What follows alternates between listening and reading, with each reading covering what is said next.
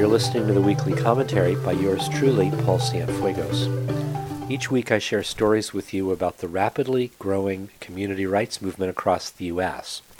With very few exceptions, most of the 200 communities that have passed these local right of self government ordinances have focused on environmental protection, banning corporate fracking, water withdrawal for bottling, factory farms, etc.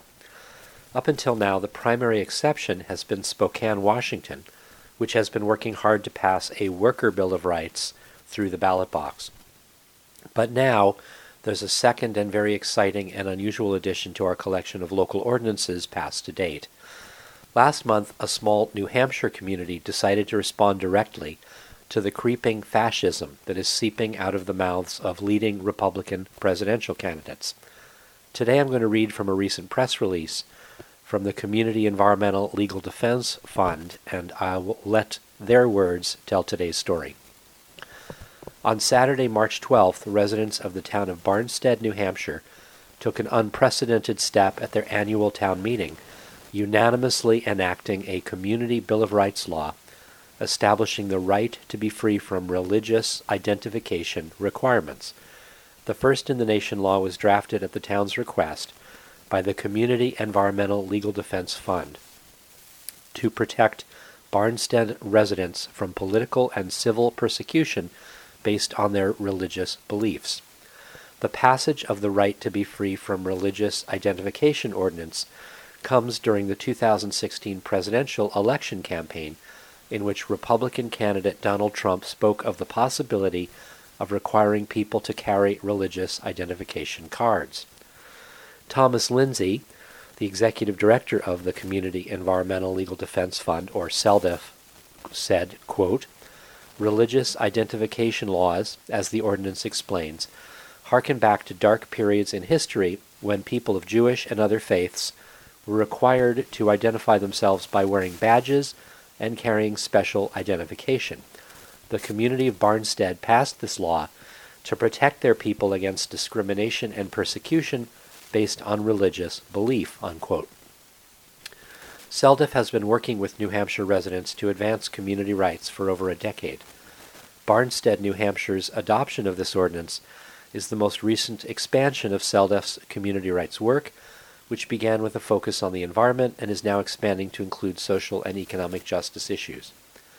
CELDF community organizer Michelle Sanborn declared, quote, the community rights movement in New Hampshire applauds this latest expansion of community rights by the people of Barnstead and the growing coalition of communities working to drive the right of local community self government into our New Hampshire Constitution. Unquote.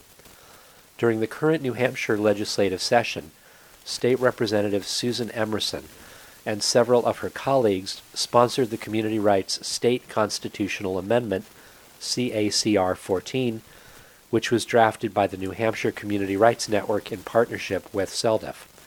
The measure had an initial hearing in February. Supporters are now preparing to reintroduce the measure in the new legislative session in 2017. New Hampshire communities are part of a growing national movement. Stated Sanborn, quote, with the introduction of the Community Rights State Constitutional Amendment, we are advancing the right to local self government in New Hampshire. Representative Emerson and her colleagues, with their support of the state constitutional amendment, are making history alongside the communities of New Hampshire and hundreds of other communities across the United States. Unquote. I've been reading from a press release dated March 12th from the Community Environmental Legal Defense Fund, or CELDF, which is the leading organization nationally in the development and growth of the community rights movement. To learn more about the community rights based state constitutional amendment effort in New Hampshire, visit nhcommunityrights.org. That's NH for New Hampshire, communityrights.org. CELDF's website can be viewed at celdf.org.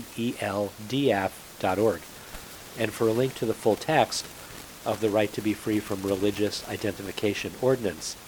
You can view the full text of my commentary today at paulcienfuegos.com, where you will find a hyperlink to this ordinance. You've been listening to the weekly commentary by yours truly, Paul Cienfuegos. You can hear future commentaries every Tuesday on the KBOO Evening News in Portland, Oregon, and on a growing number of other radio stations. I welcome your feedback. You can subscribe to my weekly podcast via iTunes or at communityrightspdx.org. You can sign up for my community rights updates at paulcienfuegos.com. You can follow me on Twitter at cienfuegospaul. Thanks for listening, and remember, we are the people we've been waiting for.